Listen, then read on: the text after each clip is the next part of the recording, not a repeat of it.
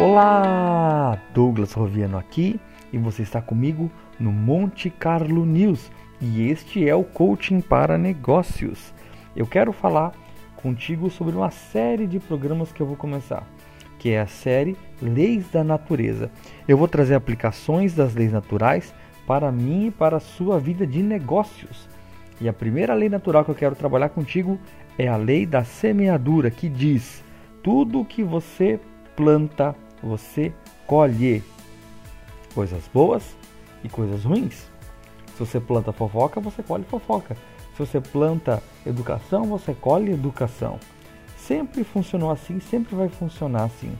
E eu quero dar quatro dicas para você tirar proveito da lei da semeadura nos seus negócios. Primeiro, plante intencionalmente. O que eu quero dizer com isso? De propósito, tenha boas ações, boas atitudes. Faça isso intencionalmente. Nos seus relacionamentos, no seu casamento, Na, na, com seus clientes, com seus fornecedores. Escolha que você vai fazer isso e anote tudo em um papel e siga a estrutura de plantio que você vai ter. Segundo conselho, escolha as melhores sementes. Não basta plantar, plante sementes boas. Não basta apenas ler, leia os melhores livros. Não basta apenas aprender, aprenda com os melhores professores. Não basta fazer mais, faça aquilo que dá mais resultado para você, ou seja, escolha bem as suas sementes. Terceiro conselho que eu quero dar para você: não se iluda com a aparência de uma semente. Tem sementes que são pequenas, mas que vão dar grandes árvores. Por exemplo, a semente de mostarda é tão pequena, mas dá uma, uma planta relativamente grande. Quer ver um exemplo na sua vida?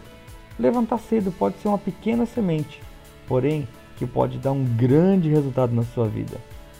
E, por fim, quarto conselho, a colheita sempre é proporcional ao seu plantio. Entenda isso. Se você planta pouco, você colhe pouco.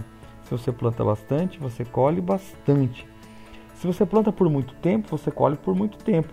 Se você planta por pouco tempo, você colhe por pouco tempo. A lei da semeadura é sempre proporcional.